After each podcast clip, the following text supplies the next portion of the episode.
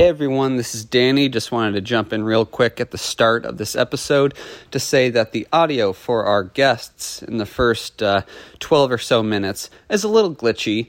Uh, we're still new at this, so we didn't realize when both uh, we, the hosts, and the guests don't have headphones in, sometimes our audio can eclipse the guests. So it gets better. Um, the audio overall is still not the best. Again, we're working on it, but this is still an amazing episode. We hope to have Brian and Lisa Lang back. They were incredible.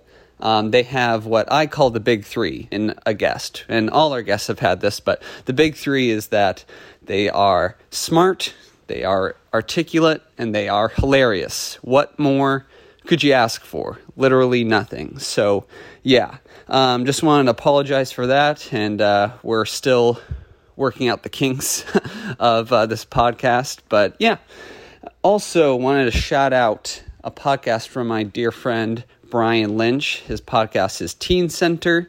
Um, he talks with a bunch of his friends about just everyday issues. Very hilarious. Um, they've talked about us on their podcast, so I wanted to shout out them. Check out Teen Center if you can. All right, on to the episode.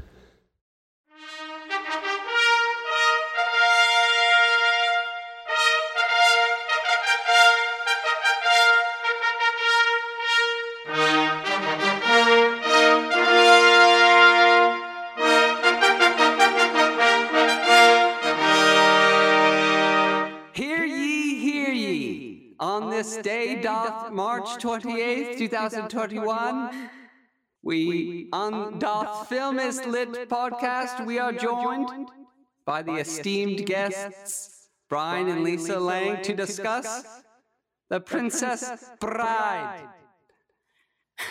Hey, I'm I'm uh, one of your co-hosts, Danny. I'm the self-appointed film expert. My name is Laura, and I am the literature enthusiast. Yeah, so in, we're going with enthusiasts now. yeah, Don't don't feel comfortable doing the. I don't. I don't feel comfortable saying I'm an expert at anything. I'm not actually an expert. I claim to be, but Laura, explain why today's episode is special. Yes, so welcome, listeners. We have two guest hosts this podcast episode. Please welcome my former professor, Dr. Lang, first name Brian, and his wife, Lisa. Thank you for being here. Yeah, it's our pleasure. Yeah, it's exciting. It's great to see you too. Yeah, we're so excited to have them both on this podcast. Um, I have been friends with them since I overstayed my welcome in both Dr. Lang's office and their home while I was in college. I got very close to them as well as their wonderful children. And so I, and now Lisa is going to be our photographer for our wedding. Yeah. So they're doing us the honor of being with us today, and we are discussing a book that they suggested because it's, I guess, an overall favorite. We're discussing The Princess Bride. Yeah. Yay! yeah, this has been a long time coming. I think I discussed the idea with you before we'd even started the podcast. So I think so. Yeah. it's been a long, long time coming. yeah. And at that time, I hadn't read the book for 20 years, which is crazy. yeah, I'm so excited to hear your journeys with this whole story because I grew up with it, but you were alive when it came out. Oh, we Yeah, were. yeah. But we don't remember it when it first came out because The book we don't. No. The, the movie, yeah, we knew the Right, movie right, before right. the book. Yeah. Yeah. Right. But uh, even the movie, we it, it it gained its like fan cult like when it started going on like VHS and Sure. Such. And so that's when we started watching it and mm-hmm. repeatedly watching it. Yeah, Right. no streaming for us as kids. no, we had to go to Blockbuster and get it. Exactly. Yeah, yeah, exactly. Yeah, I'm not sure if we owned it the first time I saw it, but I definitely I saw it when we had it on DVD or VHS.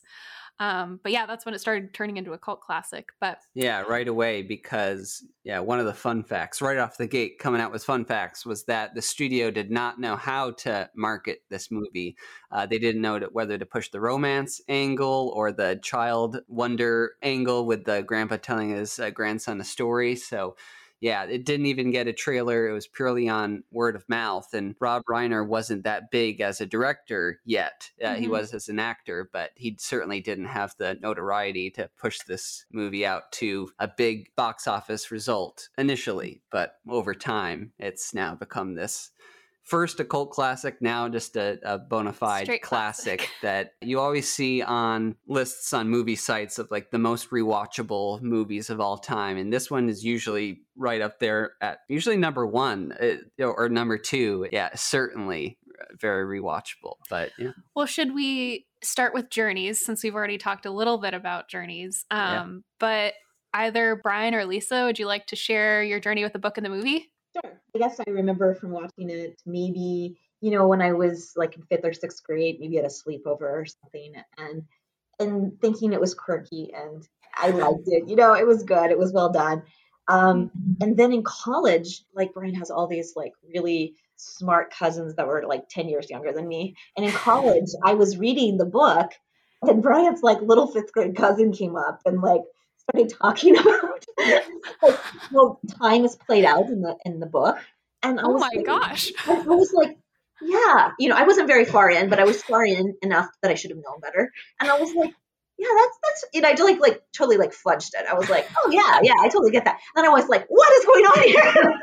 and then I started reading it again because you know the book has all of the funny bits with the time and how you never know.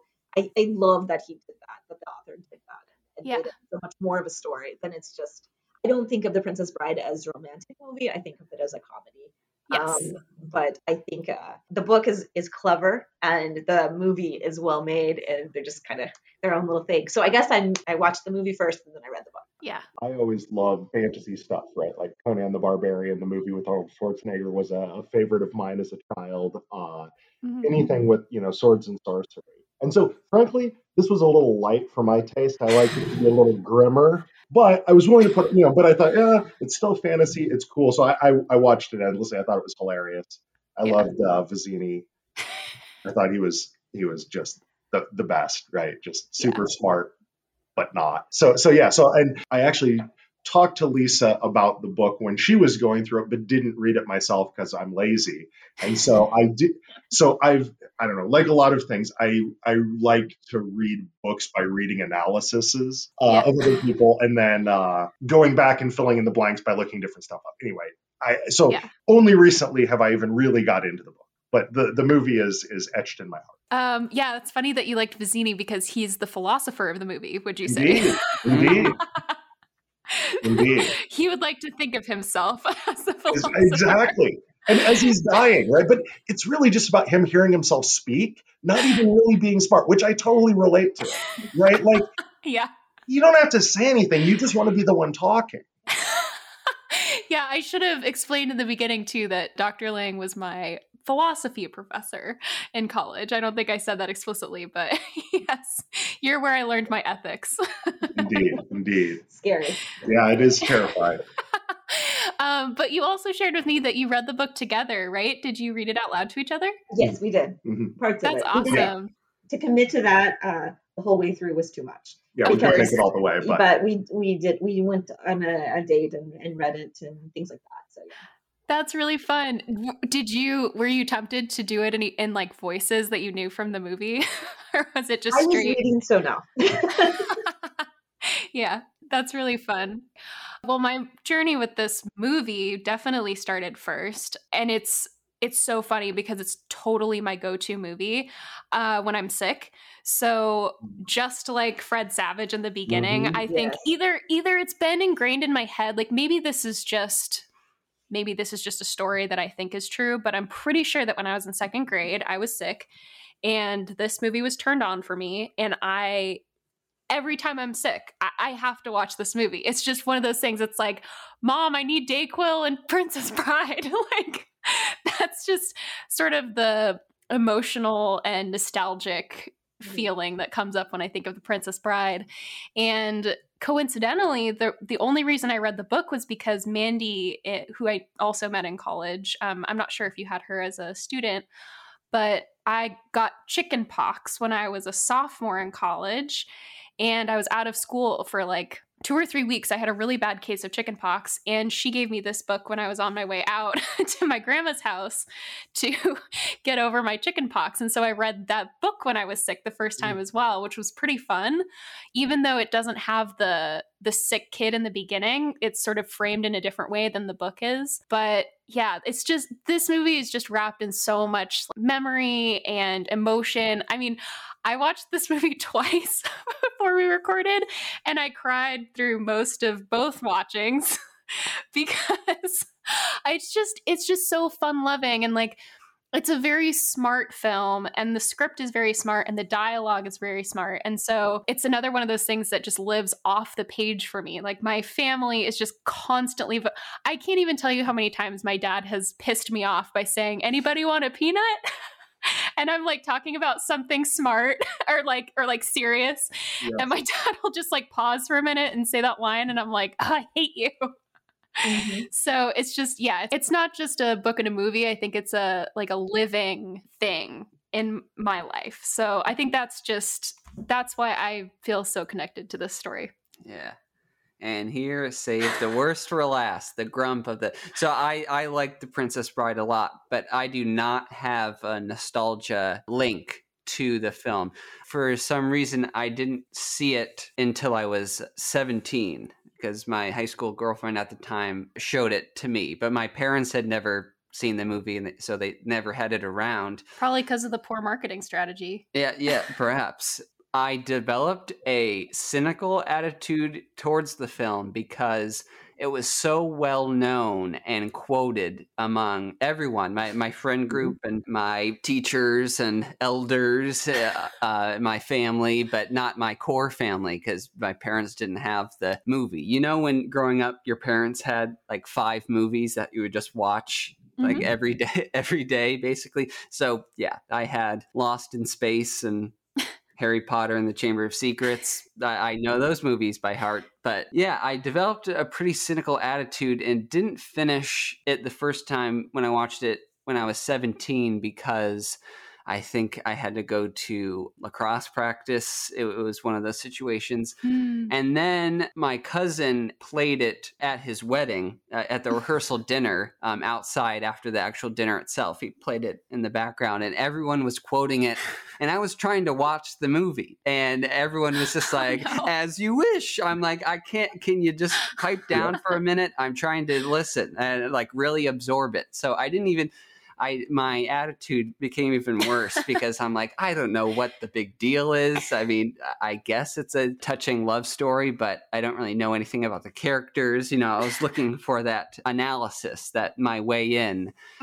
The first time that I actually just sat down to watch it, to analyze it, and to have it wash over me was for this podcast. And I will say I like it a lot, but I feel like left a, out. no, no, not left out. The opposite. I feel bad for not being head over heels with it, just because I don't have any external factors, you know, attached to it. So some people, when I tell some people that I only like the Princess Bride, me, uh, not love it, people act like I've just punched their grandma in the face. They're like, "What?" yeah, yeah. That's. I think that's how I reacted the first time you told me. So yeah, I'm a bigger fan of Rob Reiner's career because I just think he's directed all genres, especially the run of films he had in the mid 80s to early 90s. Like before this, he did This is Spinal Tap, mm-hmm. one of mm-hmm. the like the definitive mockumentaries.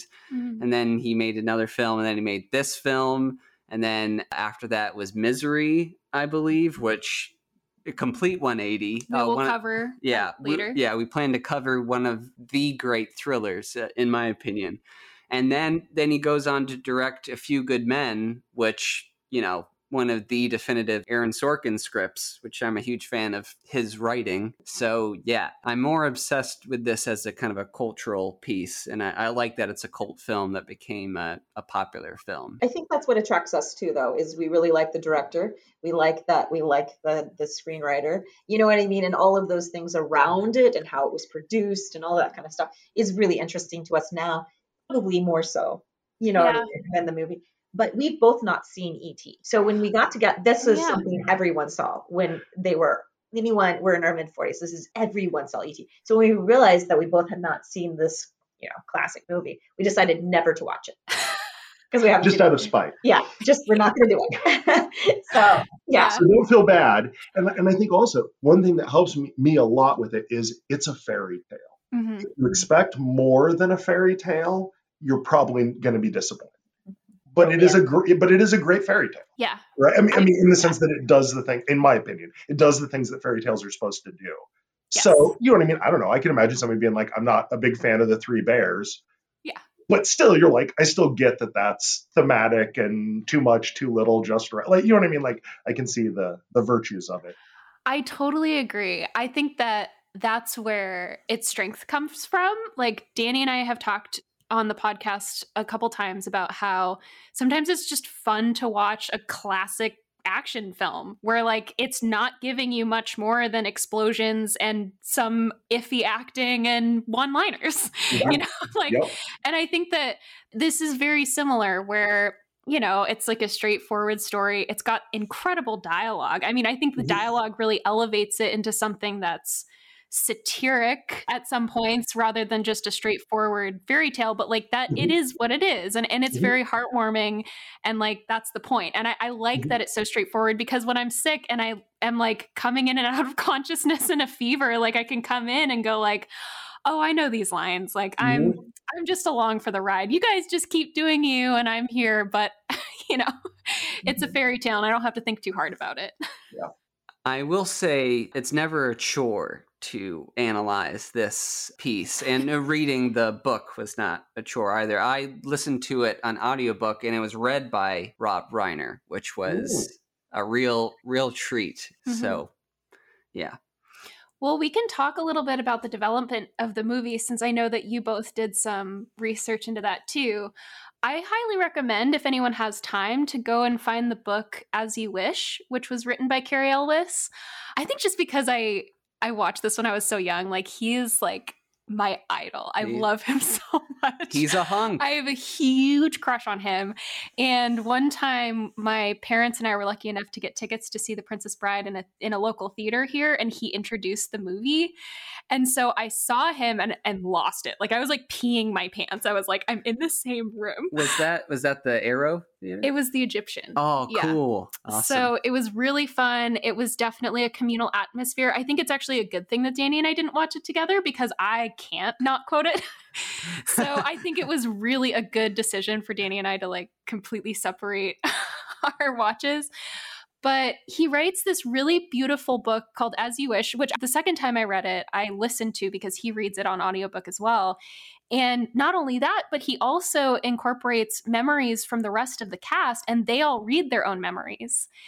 And so it's really fun. I got it through the library, the audiobook. So I don't know if you can look it up. It's really fun to listen to. But I just really enjoyed the journey and the relationship that this movie built between all of those fairly young and inexperienced actors at the time, with sort of peppering in seasoned professionals like Billy Crystal and Christopher Guest and all these people who and Carol Kane, all these people who knew what they were doing, but they felt like they were part of something special. So yeah, talk talk to that about that if you want. I, I listened to that on audio as well, as you wish. Fun. Yeah, yeah, and I, you know, kindness is definitely like my highest virtue.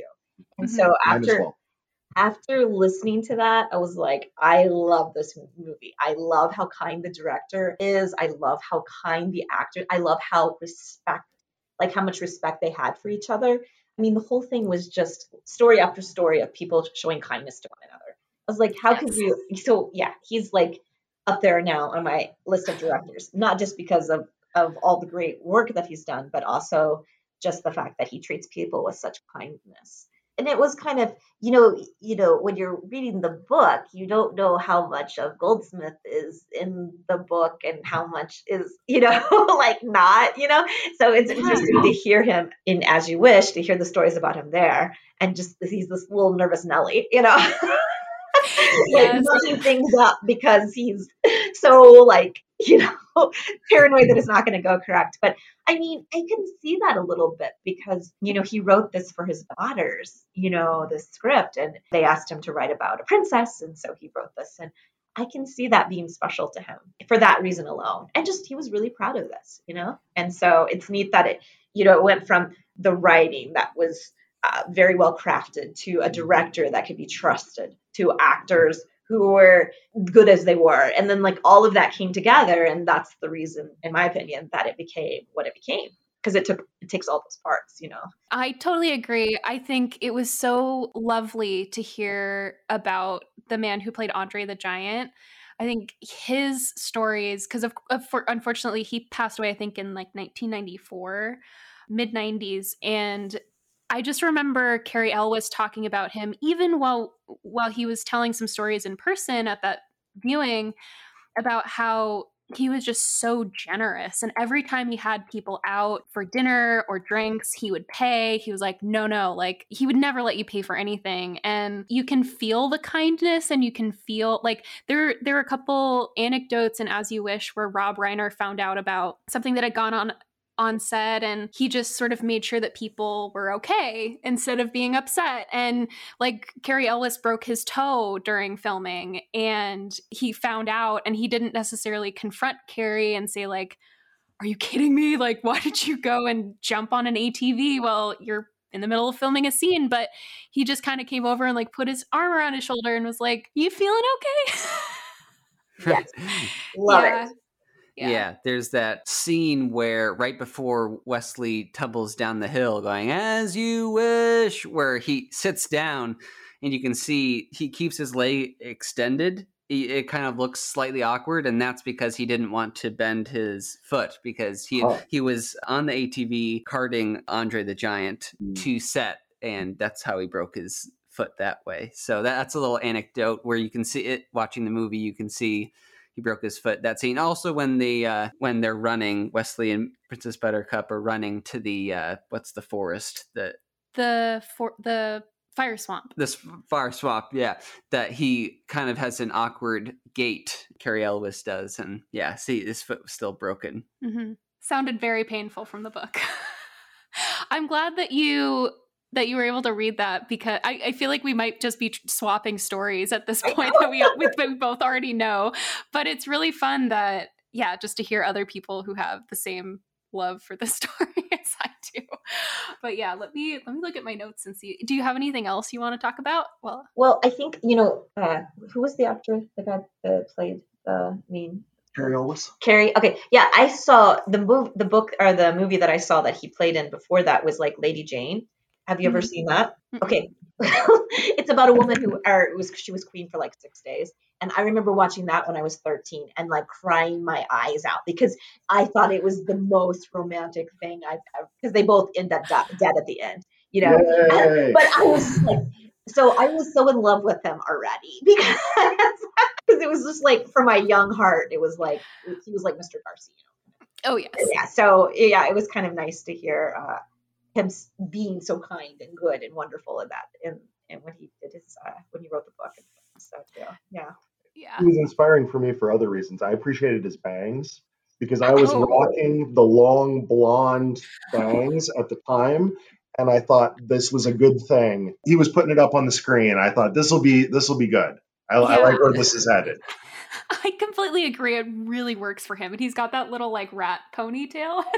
that was more than I could pull off. I, I yeah, and the mustache as well. Like yeah, the fake mustache and the rat tail, but the bangs I liked. The bangs I could go with.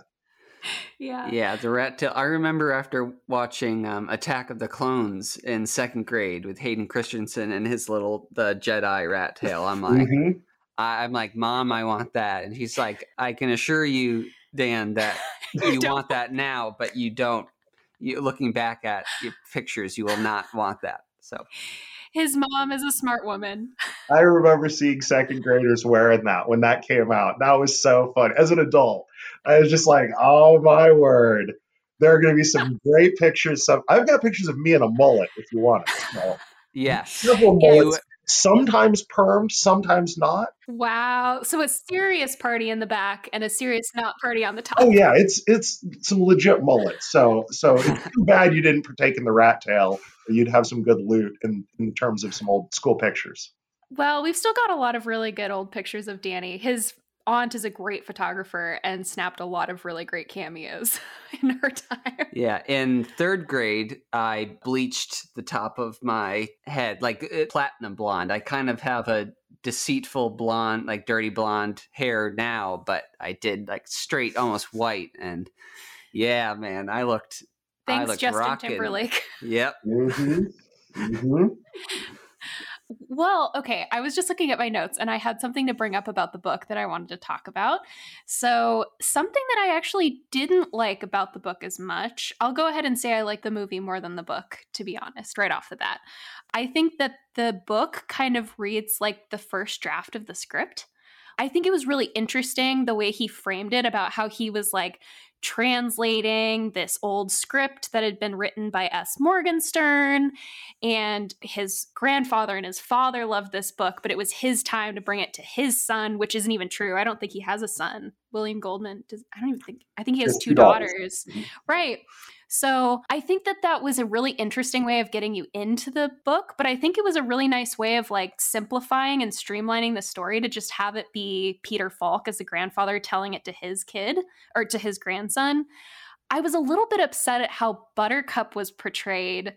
She was kind of an airhead in the book, and I was upset because I was expecting her to be very smart because of the movie and because of Robin Wright's portrayal of her. But there were just some lines in the book where I was like, come on, like, you know, it, we don't have to rehash the princess is an airhead stereotype. Like, we can move past that. So I really appreciate that they brought something fresh and smart to her character in the movie. So. Mm-hmm even in the movie, she's probably like there's mansplaining going on. She is always the one asking questions. I mean, this is a clearly a movie written in 1973. Like yeah, or 86, mm-hmm. whatever the movie came out. There's a lot of flaws with her character. You know what I mean? Even the raised hand to slap about Hitzer. Oh, that, that like it's like we watched uh recently. We watched some old James Bond movies because our parents were really like James Bond fans. So we watched Goldenfinger. Yeah, Goldfinger. Goldfinger. Sorry, I'm bad with proper nouns. It's all right. Terrible. She's terrible with proper nouns. I cannot remember any proper noun. Okay. But anyway, so we we watched that and we're just like, what? This is horrifically like insulting to women. Um, but you know, we didn't have that sort of when we were i don't know i remember being a kid and i i knew that it was weird that men were watching james bond near me adult men like near their wives and we were like watching people treat women this way and everyone was just sort of going along with it but i always assumed there was some explanation but then I grew up and I realized, no, no, people are just jerks. yeah. right? There's no. Yeah, I was hoping to get a little more introspection and a little more backstory to Princess Buttercup, you know, because the movie, it gets right to it uh, of the romance. And I was slightly disappointed that it kind of it kind of is a little surface at the beginning of the book as well. And again, it's a fairy tale and eh, geared towards a younger audience, but I was kind of disappointed in that regard. Yeah, I agree. I thought it was strange that her parents had a very volatile relationship as well. Like I didn't quite understand what that was trying to say. I I just don't know where that was coming from to be honest. I, I, thought it was very strange. Yeah. Do, did you notice that as well? I'm sure. Yeah. I, I, mean, I think a lot of it is he was trying to play things for jokes, right? Mm-hmm. The early stuff in the book, he almost reminds me of Larry David, right? So it's a fictionalized version of himself. He's an idiot. He's all, he's failing at things. He tries to hit on this movie star, even though he's married. He's so incompetent that it doesn't succeed right? So I sort of felt like Goldman was doing the same thing. But then for I think he just wanted humor. Like he wasn't so interested in making people likable or deep or complicated or and so I try and can I, I don't know I sell myself I say it's okay. She's just the princess bride. Like she's a, a stereotype. She's an archetype. She doesn't have to be deep. She doesn't have to make a lot of sense. She just represents princesses. And I I don't know if that's what he was doing but that makes me feel better about some of her flaws and it makes me feel like I can still root for her. But like, I would love to see the Claire. I would love to see uh, the actress uh, whose name escapes me. Right, her House of Cards character. Like, let's just insert that character in Buttercup's place. Have everything else stay the same. Right, that would be a great remake. Right, but just she gets to. You know what I mean? Where where Prince Humperdinck is like, no, I promise I'll tell him. Yeah, she's gonna fall for that. You know what I mean? Like that would just be such a fun way to make it 2021 rather than 1973 or 1987. Yeah, I've heard that they they thought about making a remake. I think it would be interesting to bring it up because if you look at the the modern James Bond movies, they're much more respectful. Women are making decisions. They're physically fit. They're they don't need to be safe. It'll be it would be interesting to see this modernized. I completely agree. Yeah, it'd be interesting just knowing how passionate certain fan groups are that if their vision doesn't come true, the the vitriol that's produced. I mean, just let's just go to Star Wars for example. I mean, If you're, if you're well, not I- angering fans, why are you alive? yeah, Right. Angering a fan base is a beautiful thing, right? yeah, I don't think people realize how wonderful it is to upset people who really care too much about things they probably don't need to care that much about, Yes. right? Yeah. So, so I'm all for the Hulk movie or whatever, right? I think best Marvel movie ever. Really ties the whole franchise. I've never seen any of them, but since everyone hates it, my presumption is it must. be. Oh, I, I have a list. Uh, I can send it to you, Brian, of all the the great because Marvel movies. There are a few great ones. There's like five pretty amazing ones. The rest are kind of the same, but yeah. There isn't a that- really bad one. See, I want to root for the really bad one. Oh, th- uh, believe me, there are there are a few stinkers. Uh, Good. Those are my favorites. the the second Thor, so Thor: The Dark World.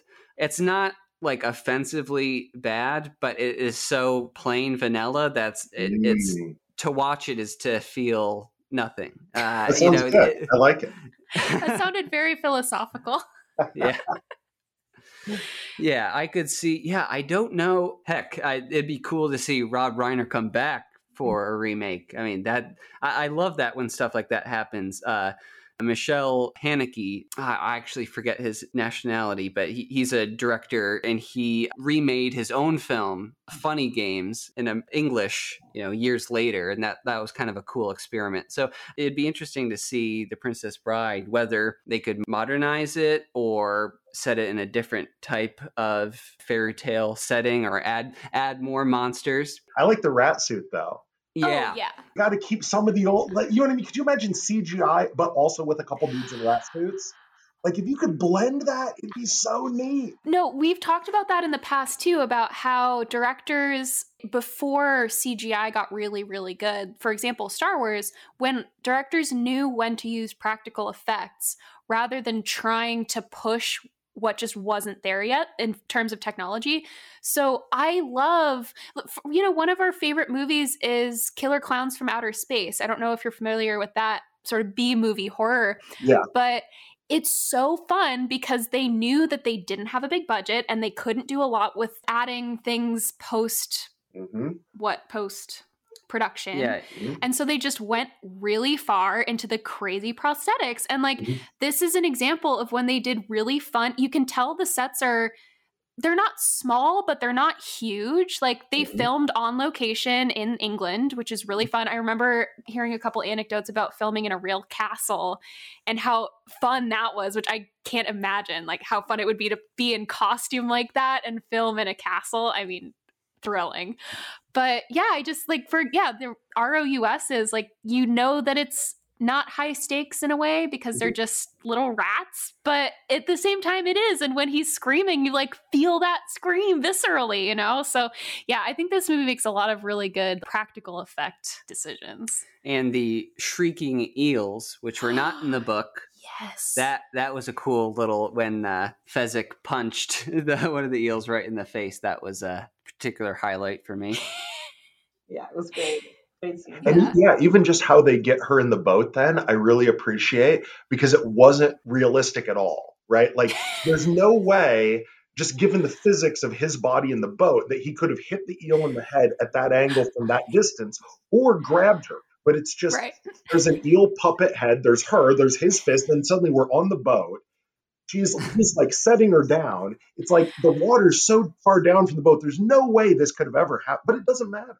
Another example of that is when they're climbing the cliffs of insanity and they're going at this like ridiculous rate. They're literally like flying up the rope and clearly he's not pulling anything. Yes. But like but it's also kind of like fun when you think about when they had to do those effects. A lot of times they had to use cranes because Andre was so in so much pain because of his wrestling and because of his condition that they like they didn't want to put him through more. And so I think it's just another example of they did practical effects but they didn't put any stress on him and that was a really loving way of being able to include him in the movie.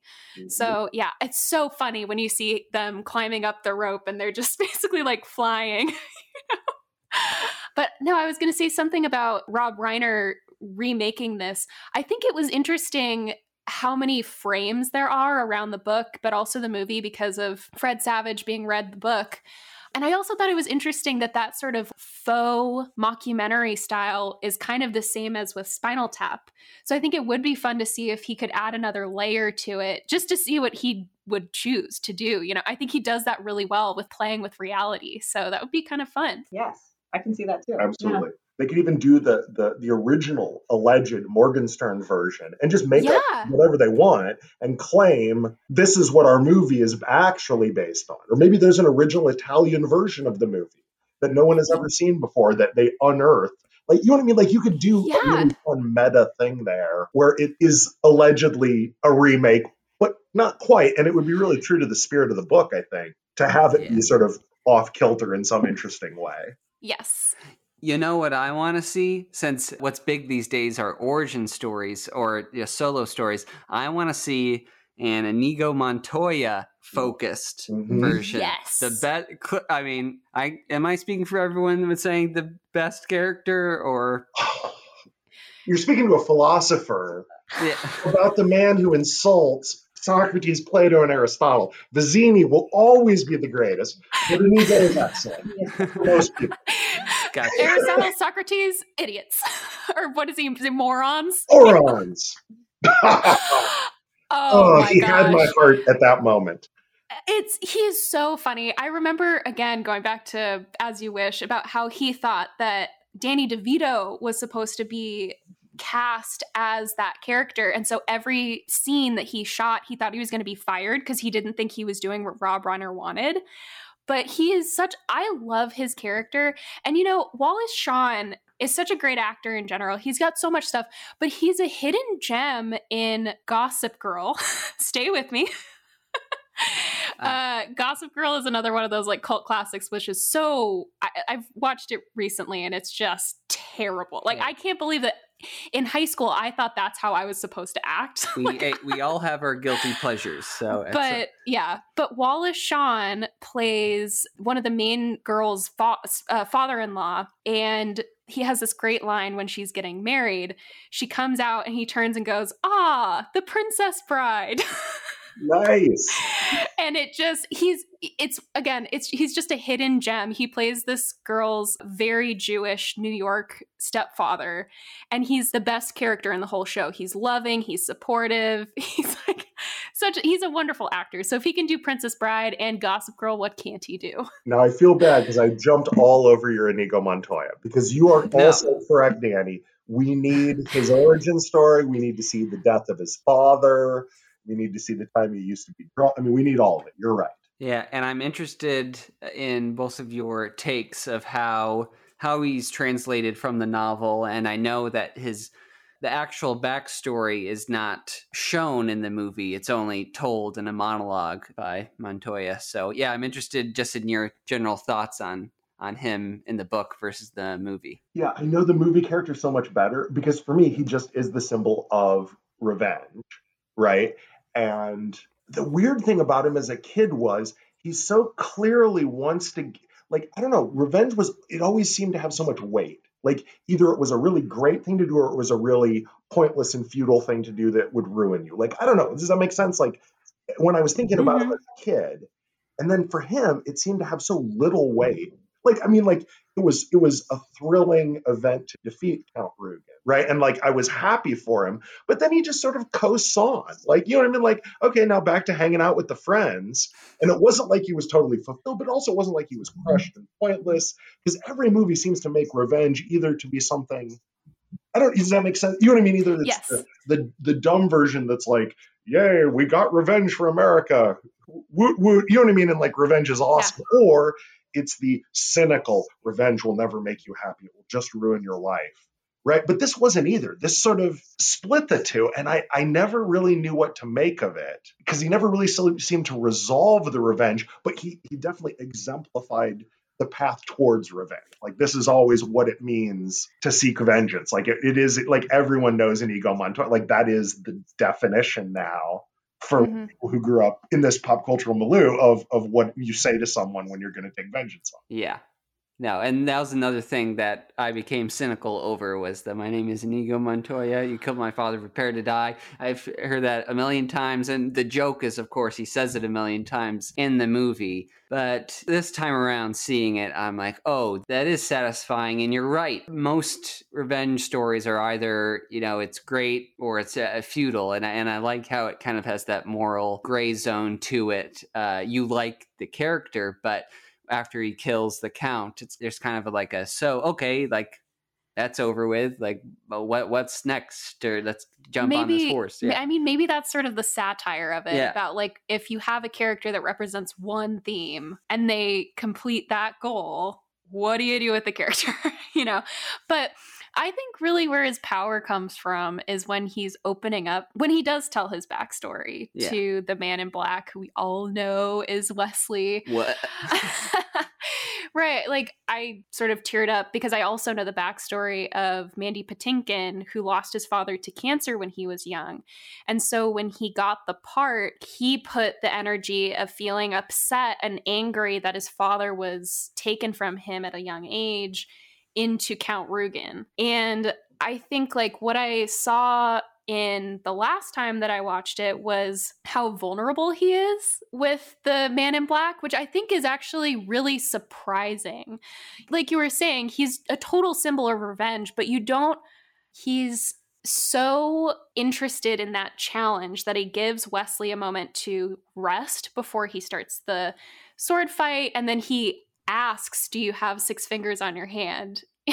right? Like it's not he doesn't like hold his sword out to his throat and say, like, show me your right hand or something like that. Like he asks and then he it's funny because he like overshares but it's like that is his life like that that is all he has known for 30 years and so i just thought it was this really interesting study in vulnerability and depth in that scene. But then, yeah, afterward, it's kind of like pirating seems like my next step. I'll go and be a swashbuckling pirate. Um, yeah, I don't know. What do you think about that? I think that was the high point in the character arc was when he and even more than the moment of revenge because he and Westley exemplified two dudes talking through a serious psychological issue in a meaningful way and and understanding and respecting each other.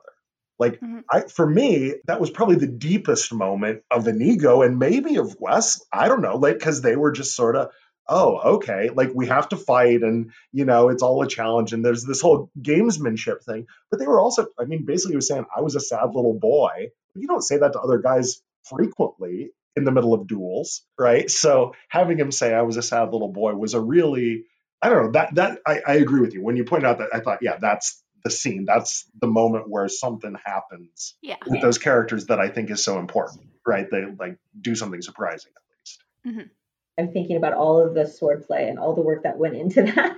So everything else is eclipsed by that. You know what I mean? By just thinking about all like the legit moves that they use, the terminology that Goldsmith put in there that was legit that he got from like 16th, 17th century swordplay. You know what I mean? Like stuff like I mean, I don't know anything about swordplay, like or sword mm-hmm. fighting, so it'd be interesting. You know, it was just really interesting. To, it seemed ridiculous, but I was a kid and I watched them doing little like turns and flips and things like that.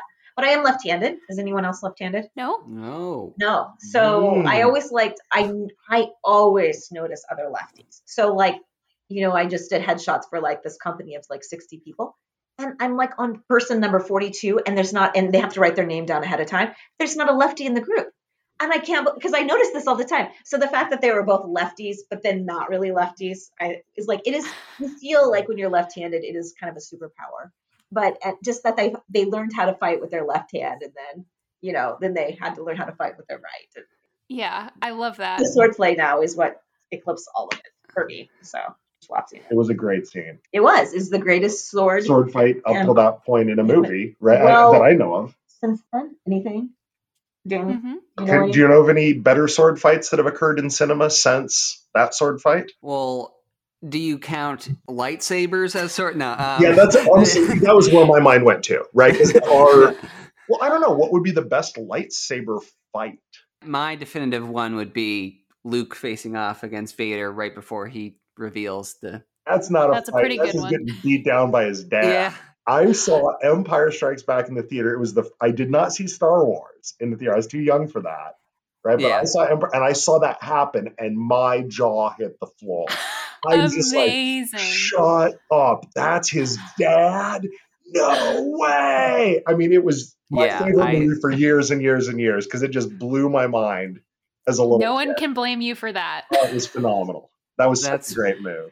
I romantically think of like I wish I, I was alive and a teenager when that movie came out because yeah that and the Sixth Sense twist um, Mm. arguably the two best Mhm.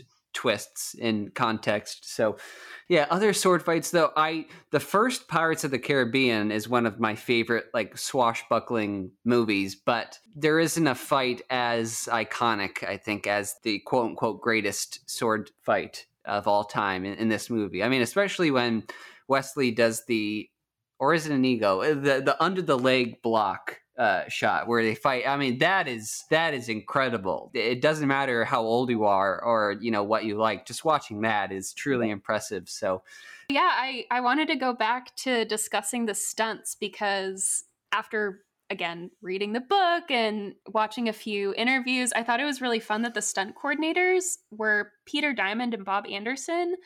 And we just talked about James Bond and Star Wars. And I thought this was a really fun fact. So, Peter Diamond is the Tusken Raider in Star Wars that sort of knocks Luke out and does that, like, so that's him yeah. in the costume, which I thought was really interesting. He's also in From Russia with Love. He plays a bad guy, which we've covered on this podcast. right? What, do you remember his name? I, I don't remember. It's- It's, like, not- I'll look it up. It's no problem. Okay, yeah, he's like a, a background, you know, bad guy. Generic bad guy number five. I don't know. But he's also in Raiders of the Lost Ark and Highlander. He did stunt coordinating for all of those movies. So I thought that was like really, really interesting. Yeah. I also wanted to talk about this might be sort of a stretch, but the way that they got so technical about the sword fighting reminded me a little bit about reading Queen's Gambit. Did either of you read that or see the movie? We, I, the I saw the movie. I, I loved it. I adored it. Yeah. Yeah, so it, it was so technical that it made me want to learn more about sword fighting. And it was the same with chess because it's such a different world and it's such a different way of thinking that people can do that I just don't have that skill. And it was just mind blowing how much work went into those two skills. You know, and it just sort of becomes your life. Like that's what Cary Elwes was talking about, that he spent like eight hours a day for like two months trying to get these stunts down. And it sounded very similar to the way that people study chess. Yes. I, I, I have a, a deeper respect for actors after, you know, just listening to how much work he put into learning sword, uh, how to use the sword and things. And, you know, at the Queen's Gambit, she was a uh, ballerina, like all growing up. And so she, uh, she was used to like Ilia's, uh, our oldest daughter is really into ballet. So she can memorize so many steps because she's just been doing it since she was very little. And she says that that's how she learned all of the moves and chesses. She just like memorized it like it was a dance. You know what I mean? Which I thought there's so much that's expected from actors that it just looks so glamorous and easy and fun, but yet they're putting in all of this work to make it look, you know, 20% or 10% or 5% better. And it's just like, it's amazing. Yeah, that's such a good point. Yeah, I remember, I think you posted that on Facebook that Anya Taylor Joy was a ballerina because you saw the way she was putting on her shoes in Emma. Yes. And I was like, I never, I don't have the context to know about how dancers move. But yeah, since Elia dances, you would like notice that and she would notice that. That's so interesting. It's the way she bent her back in that movie. Like she didn't really bend her back to take off her shoes. That's exactly how a, ballerina takes off her pointe shoes. But yeah, I've found so many movies that I've not because we don't. I don't know. We don't watch a lot of movies, uh, and I found so many movies through you guys. I'm just like, I watched Emma a dozen times easy. Mm-hmm. Like kids are like, "Are you watching that again?" I'm like, "Yeah." Hey, I'm the same way. I mean, it's been great. And so, yeah. Oh, that's really fun. Yeah. I mean, I get my movies from Danny now too. I was very much the same way. Like, I'm kind of a habitual watcher where if I if I like something, I'll just sort of keep it on and continuously watch it like Parks and Rec and Gilmore Girls, stuff like that.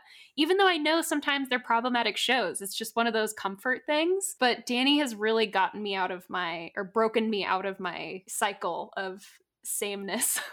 Well, and it's so cool because when you have Danny, you have like this expert eyes that see so much more than like what what I would see. And I really love that. Like that's why I love if I like a movie, I have to go and see the director's like cut or whatever because I'm like it makes it so much richer. It's like when we went to uh, in, we were in London we went to the Tate Modern Art Museum. I was like, mm, this is pretty good. This is, you know what I mean? But then, like, after study, then I came home and I was like, I really couldn't appreciate that. So then I started studying modern art. And now when I go, I'm like, yes, I get this. This makes sense to me. But I, I can't get that level of enjoyment without being educated, you know? Yes. And films are, yeah, they're, they're thrilling to me right now. yes, I completely agree. I, Danny can talk more about that, but I could go down a total rabbit's hole about art appreciation. That I, I that's another thing that I hmm. could totally have studied in college and just thrived on. It was pretty fun. I bet bet you would have you could have at least minored. Did Jamestown have a Oh no. A, well, maybe now it's time. Well, Brian teaches a philosophy of aesthetics. Did you take that? No. I, I teach, I'm teaching it currently. This this week we're talking about whether there are objective principles that govern normative value in art. Blah blah blah. Right. So anyway, it's super fun. Oh my god! Wow. Did you did you offer that between 2012 and 2016? This is my third time teaching it. So I've taught it about every three semesters, like three or four times now. So it hasn't been that long. But I just thought that sounds super fun. I'm going to learn how to teach that. So I did, and it's oh super fun. Oh my goodness, that sounds incredible! I'd I can not even tell you. Oh, I'm dying. I want to take your classes again. Danny, in college, did you take those type of courses for your degree? Yeah, I took both physical production classes in the field making films and I took a cinematography class. That that was by far the hardest class, like by far. So I have a, a, deep respect for your profession, and I'm flattered you called me an expert earlier. I wouldn't go that far. I, am a self-proclaimed expert on the films, but yeah, I, I took physical, but also film studies class as well, and I took a class called Film and Lit, not Film as Lit to take care of an English requirement for my major. And I had, speaking of cynical attitudes, I, I had a cynical attitude towards that because I'm like, I just want to make films. I don't want to read books. Fair but, enough but that's where uh, I think this podcast, the seed was planted uh, in that class of trying of an, analyzing the book versus the movie. It all came from that class. Uh, and I we studied Planet of the Apes, uh, Citizen Kane, Out of the Past, uh, a, a, lot of classic films and uh, modern films as well. But yeah, I just love all that stuff. I wish yeah, maybe we can audit a class or something like that. Who knows if it's still over Zoom? But I'm also Laura. I'm flattered. I've I've shown you new films, but I the inverse of that is I have such an intense desire to watch as much as I can of new stuff that sometimes I can stress myself out thinking of like I'm thinking of the next film to watch, and while we're, you know, my mindset can't necessarily be on the current one, but a film that, if you like director's cuts, I don't know if you've heard anything about the Snyder cut of Justice League. Have Have you seen that or have heard of it? I, have heard about it, and I'm actually hoping that he does a Zack Snyder cut of Twilight Eclipse. Oh, because I oh, think wow. four and a half hours of vampiric wedding planning would be amazing. Yeah if you we need to get that guy every scrap of film ever produced by the Twilight entire enterprise and let him just weld them all together into like a 28 hour opus of them prepping for the wedding. Amen. That like picking out cards and linens. That, that, was that was the third. That was the third and worst of the Twilights, and therefore best of the Twilights. We just watched yes. Twilight during COVID. Oh, um, really? We've never seen it, but but now we have. Or during when we were all, you know. Yeah. So that whole property we have not put on our list. Oh. Should we? Yes. You want to come is back? so for- amazing. There's so much deep stuff about like sexual repression among you know what I mean? Among like the religiously conservative and I don't know, Native American tribal appropriation and like, Yeah. tons of let's, cool stuff in there. crack that nut. Oh yeah, that'll Yeah. be fun. It's We can have a whole fight over which team's better. Edward. Uh, I know that, but no. Twilight has to be like when you were like uh prime time to watch. Like yeah. Twilight was like your Yeah, High time. school. Yeah. Well, yeah. So I remember reading them in high school. I don't even think they had all been out. I think like one and two were out, and I read those, and I just, I guess I was looking for something like Harry Potter, you know? Oh, I it's so like- much better, right? yeah. Yeah. I was just like, I was thirsting for that world building. Mhm. But when I read those, I just like, it was so sexual that I was like, I don't understand what this is about. Like, You're I just was. supposed to swim in his sexiness and your inability to get to it because you have to wait until you're married. It's all about the tension. You just- exactly. Okay, so so I have two two wedding rings, right? So my first one is is this more standard one. This is actually based on a Beastie Boys poster. I can send you the poster if you want. I gave it to a jeweler. I said copy Ad Rock's ring. And he's going like this in the in the poster, right? I, you can see it. And so this is my wedding ring that I got back when we got That I originally married. I didn't know that. Yes, this is my second wedding ring, which is actually a, a replica of Bella's ring. So I've got it as an alternative, depending on how I'm feeling on a given day. Just as valuable as the real Bella's ring in my heart. Thank you for sharing that piece of uh, movie trivia with us. Yep. I guess, yeah. I guess we let's put it on the list. That'd be pretty cool. Danny's currently shopping for his wedding band. So we'll take Mm. these under advisement. All right, we got it. we are off track. We got to get back to the story. But I was gonna say I would definitely recommend the Snyder Cut just as a, an historical artifact because it's so cool to see a movie where everything is everything that was shot is just in it. And I'm not saying everything works, but that, that's cool. So definitely Yeah, recommend We'll it. check it out for Yeah. sure. Yeah. All right, Lisa, I wanted to ask you from a photography perspective. I don't know how much actual uh, video you shoot next to still photographs, but I'm a huge fan of matte backgrounds in films as opposed to like a green screen where they extend the background. And I think The Princess Bride especially does this well with with its matte backgrounds and also kind of its uh, forced perspective of certain things like the the castle or certain buildings and I didn't know if you had any insights or, or takes on, on the visual look of the film and how the, the visual, the cinematography translates to what you're thinking about while reading the book. You know, I don't, I never, I most often now I do think about the, uh, you know, the camera angles and such, but I didn't at all think about it during The Princess Bride. And I think it's because it seems like it's an old movie. And that's terrible because I'm just studying Hitchcock movies and like learning Oh. about how he's so brilliant and how he put that stuff to I mean, because I'm teaching a class on photojournalism this semester, and I just am using like his ability, like Hitchcock, to tell a story so well without dialogue, right?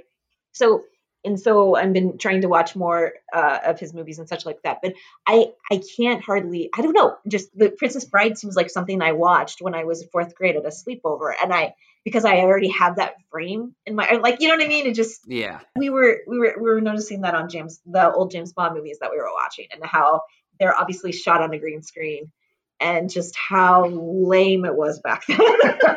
Yeah. Yeah.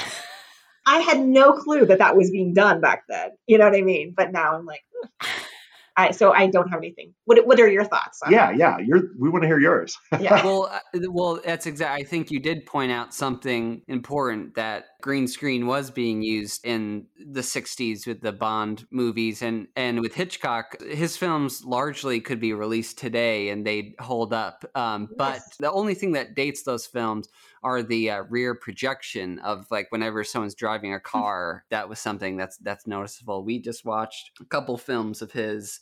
Uh, to Catch a Thief was all you know uh, kind of lesser Hitchcock, but well, my we watched my favorite, which is Rear Window. Oh, which mine too. Yeah. I could watch ad nauseum. I'll, I will watch that. Yeah. Yeah. Oh, It's yeah. I, I mean, speaking of camera angles, like his ability to get like three people into a shot just by using like the reflection of a window and a mirror, This is the part that amazes me. Yes. mind blowing. Yeah.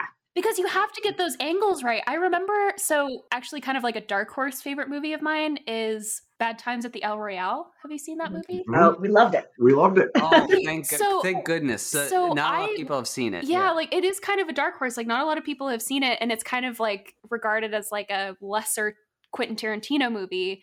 But something that I learned from that movie was how intentional you have to be about camera angles because when they're shooting behind that fake mirror at Cynthia Erivo and she's singing, like the director talked about how they had to literally do math to make sure that the camera wasn't going to be in the reflection. So I was thinking back to again, like I can't remember if Rear Window is on my top 10 favorite movies, but it's up high in my list of all-time favorite movies. And I was thinking about how smart you have to be to get all of those angles correctly and not get reflections that you don't want or glares or flares and so, Yeah. like And to get a good angle and not get that is amazing. Yeah. Yeah. I mean, I can work with Photoshop. So if I if I know that I'm going to be in it a little bit, I can, you know, do my thing or whatever. But you can't really do that in film, right? Yeah, it's certainly tough. And Yeah. yeah, I think Bad Times at the El Royale, I think a lot of people said like, oh, it's a ripoff of Tarantino. But I'm like, I think it's better. It's like a better version of the Hateful Eight. It trumps Tarantino's work in that, in that sense. But going to the Princess Bride, I thought it was pretty incredible how it wasn't dated in a visual sense. I mean, when they're in the boat, yes, you can tell they're kind of in a, a big tank, probably in the studio lot, but it does have the, you know, it's like it's a big, huge tank, and it it has that size and that. You know, you can tell they're actually in water as opposed to, you know, sometimes with today's effects, uh, you can tell that they're not, you know, not in a boat. It's in green screen. So, well if you've ever seen the critically mov- acclaimed movie The Meg oh, with with Jason, Jason Statham, Statham where they're underwater half the movie and you can tell that it's green screen. that one came Mm. out like 2 years ago. Mm. But the great thing about The Princess Bride is really it has such great dialogue that almost every I mean, it's a dialogue that makes you remember it. I mean, that's why we're all quoting it, you know. Um, not that the other parts aren't important, not that they didn't do them well, but it could stand up based on the dialogue. That is such a good point. I'm so happy that you said that because when I think about this movie, you're right. Like, there are some kitsch moments, and there are some moments where you know that they're in front of a green screen, or excuse me, in front of a matte background, or they're playing with perspective. But the dialogue is really what shines in the book as mm-hmm. well. Like, yes. there are some outdated ideas like Buttercup is not very smart. They give Fezzik a really hard time, which I kind of had took issue with as well.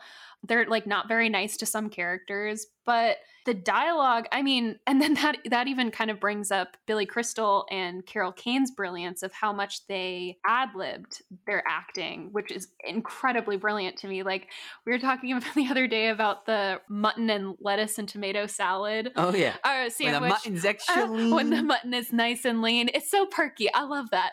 Like, you're right. Like, there, it's so quotable. It's so well written, and that's why I sometimes I felt like the book struggled a little bit with clarity, and I think it read like the script, but just like the first draft because the dialogue was incredible. But in the book, something that's not in the movie is that zoo, and I just felt like all of that could have been taken out, and I think they made a really good choice. Not only because visually, I don't think that they could have pulled that off with between the budget and green screens not really being successful technology at the time. I think that they made really good choices to take what was extraneous out and just focus on the dialogue. Like you were saying, they let it lead the cast. And I think something that we haven't touched on, which I can't believe we haven't touched on, is how the score doesn't date the movie. Because where a lot of 80s movies like Ferris Bueller's Day Off and Pretty in Pink and Breakfast Club, all of those movies are linked and tied to the 80s because of the soundtrack. This movie, I think they did really well to keep it that Yes. fairy tale timeless time and mark knopfler wrote the score and i have i listen to it all the time it's so beautiful but this comes with a caveat the lyrics to the song at the end of the movie are so bad. Have you ever listened to that? Oh my God, it's so bad. It's called Storybook Story. Start yes. with the title. Just that yes. alone. Like Yes, I have oh I, I assumed it was meant to be bad.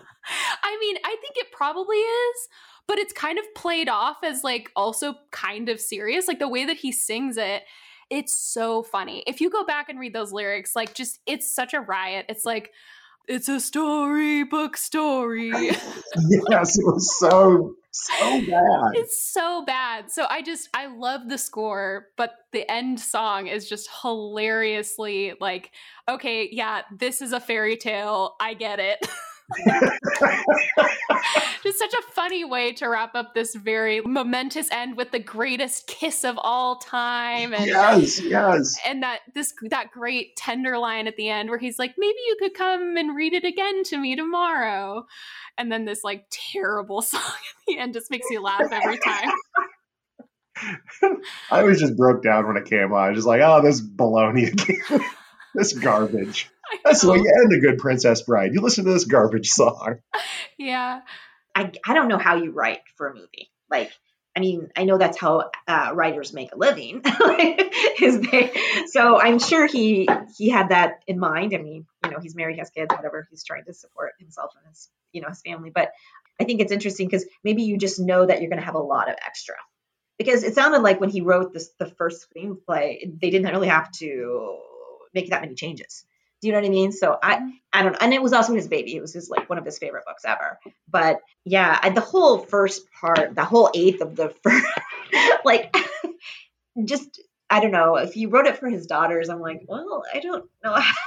I wonder if he just started with uh, the beginning of the the fairy tale when he started with his daughters. You know, chapter one. I remember thinking when I'm like, he's walking a fine line here with the kind of joke about after Princess Buttercup lost all that weight, then she became one of the fifth, like in the top five. There are a lot of anti-fat stuff. Like it's pretty fat phobic. That his yeah. son, the son character, the Fred Savage yeah. character, is overweight and mocked for it by his own father. Like there's a lot of kind of rough jokes from 1973. Yeah. I mean, yeah. so there's yeah. that. Yeah, it kind of sinks that that at least mars the book a little bit, and like that's similar to I just watched Predator the other day. I think one of my favorite action films, but it was made in the height of the macho action movie movement in the late 80s and there's some jokes that just don't fly today, some homophobic jokes and it's kind of like yikes a bit. So yeah, product of its time for sure. Yeah, but as you've all been saying, the one liners, the quotable dialogue, it, like I get it now. My my favorite exchange is when Inigo Montoya is like, You seem like a decent fellow, I'd hate to kill you. And then he says, You seem yeah. like a decent fellow, I'd hate to die. And that, that always surprises me. I, I always forget that he doesn't say I'd hate to kill you. You yeah. like I'd hate to die. And I, that's indicative of the cleverness of the script is that you have those one liners like that. And you mentioned Wallace Shawn. Everything he says, eh, that's more performance based, but his the I'm waiting. oh yes, that's, that's a great. classically quoted line in my family as well. Yeah. Well, I sort of feel like he cut the book in half right? That that I think the book has this whole extra layer of complexity, right? So it's based on this ex Morgenstern guy, allegedly, and there's a lot of supposed biographical details about Goldman's own life.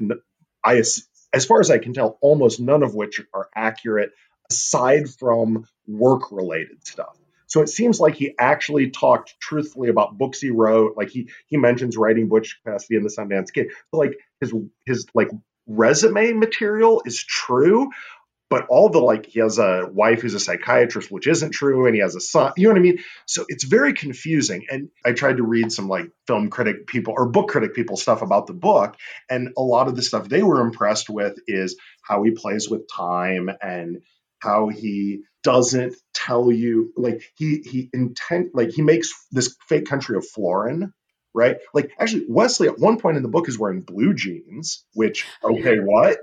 the, the, country of Florin is supposedly located between Sweden and Germany. It's like, right? What? But it predates Europe. Right. So like he's he was intentionally spewing nonsense to make people realize that storytelling is more about the fun right which is the whole thing with the kid getting the abridged version rather than the boring long version. Anyway it seems like he just cut all that stuff. Like he was just like okay all this meta stuff all this writing about writing writing about time writing about how storytelling works eh yeah. I'm just going to stick with the, the, the fairy tale that's in the middle of it and the good one-liners I came up with for the fairy tale in the middle of it, and I'm just going to sort of shelve all the I don't know, you know what I mean, writing about writing business, and yeah, that makes total sense, right? I mean, because this book is hard to follow, right? Like I don't think if they had made it, if they had added any of that stuff, it would have been very popular at all. I mean, I don't know, like people are still just like, I don't get Inception there's like two layers to that story and I can't follow them. It's just like, eh. you know what I mean? Like if he starts writing about writing and talking about fictional countries and fake biographies, and I think people are just going to lose interest. I feel like it lost something, but he saved the best part. Yeah, I completely agree. Something we talked about in the Arrival episode was how shocking it was how language based that movie is and how successful it was commercially because I don't think that people are interested in learning about language through movies. it's interesting, but like we were talking earlier before we started the recording about your son studying grammar, that's something that I'm very passionate about, but I can't imagine turning a movie out of that subject. And so I agree. I think it's really fun to watch him interject those things from sort of an academic sense like and and they they retain it a little bit like how funny is it when Peter Falk stops the attack from the shrieking eels and he says she does not die at this time or something like yeah. that. And Fred's spoiler. I know what a great spoiler. And he does that. He interjects his voice at moments where you want to know what happens plot wise but he stops because he's poking fun at the fact that you're reading this meta story, none of it's true, and I'm having fun with that trope. There, it's so funny because like he's like, "Well, you looked concerned," and Fred Savage was like, I, I, "Maybe I was concerned or something, but that's not the same thing." Yeah. like, I just that I think they retained a little bit of it but like just in the right sprinkles or or like when he um in the movie he says something like oh they get married and you he leads you down that road of like oh you think buttercup and prince humperdinck have gotten married and fred savage is like wait, what? And then yeah. like his grandpa's like, oh yeah, like and Prince Humperdinck lives. No one kills him at the end. And he like leads you down to that road of thinking like, oh, everything's gonna be terrible. But of course, like you know that it's because everything turns out well, you know, just brilliant story construction, I think. Mm-hmm. With Fred Savage, I was always waiting for Prince Humperdinck to win. I wanted somebody to have the guts to have a disappointing ending. And I actually found it. My favorite author is this guy named Scott Bakker. I just finished a seven book series, and at the end of it, he just kicks you in the teeth. He's like, You think something good is going to come of this seven book series? Nope. Prepare to be disappointed and to eat it. And yeah. I about wept. I was so happy that an author finally had the guts not to give me a storybook ending. It was so magnificent to watch him just burn down seven books of literature for just failure, just abject failure. He just falls on his face, loses, the end. like hero's done. Hero hero doesn't win. Over. Yeah. I absolutely hate that's so oh, funny. No, I, it's so glorious. So when he says Prince Humperdinck doesn't die, I'm always like, have the guts to go through with it. That's like, no, he still loses. Yeah, it's like, yeah, it's like the earlier seasons of Game of Thrones when you're like, that person died, and then towards the end that kind of became the whole thing and you're like oh this is not novel anymore but well i was yeah. gonna say it's like alfred in the Dark Knight, I think, and he says like some people just want to watch the world burn. That's just... Doctor Lang. yeah. Okay. Yeah. No, that's that's awesome. No, definitely. What's the name of that series? Uh, it's called the well, the first uh, the the no well, the Prince of Nothing is the first book. Gotcha. Okay, I'll look it up. Yeah, one of my guilty pleasures is uh, Terminator Three T three. Nice. Objective, objectively not high art, but spoilers for T three. Um, at the end, they're trying to prevent the robot uprising, the apocalypse, the Skynet coming online. But at the end, that uprising still happens. The world ends because the Terminator's goal the, the good Terminator at this point. His goal was to just protect John Connor. It was not to save the world. The the, the world ending was always inevitable. So that's why. That's why! that's why I like T three. Uh, most people hate that movie, and rightfully so because uh, it, the plot wise, it's not great. But the, but that specifically, like. Yeah, well, on that we let, us go into closing thoughts because we we have been taught it. This has flown by. But Yeah. Brian and Lisa, what are your closing thoughts? You can talk about anything you want, book in the movie, just the movie, whatever. So go ahead. we actually have both the second and the seventh best kisses of all time. Lisa and I are on that list now, Nice. right? Some hope someday we hope to have three of them. But so, so I didn't know that the movie was actually going to, you know, pan out in my own life, but it has worked out really well for me. So Awesome. Yeah, I think it's interesting because there are very few movies that I like better than the book.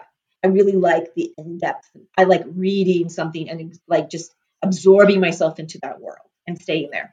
And although I appreciate The Princess Bride, I didn't need to absorb myself into that world. Like I like because what I liked about it can be found in the movie, and, and maybe found better in the movie.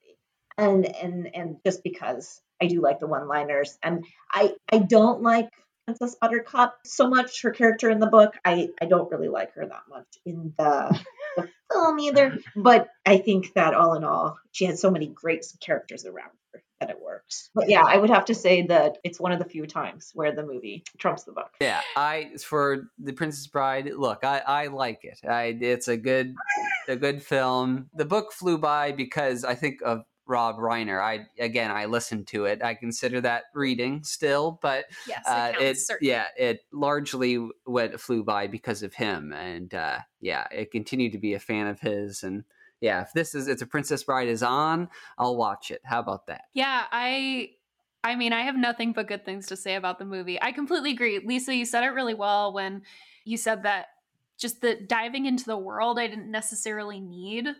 And you extra, but it was something that just I think they did so well at cutting it down for the movie that it's just I don't know if I'll go back to the book as often. I like like you were saying if if we or when we have kids i don't think I w- i'm going to read the book to them. I think i'm just going to sit back and watch them enjoy the movie.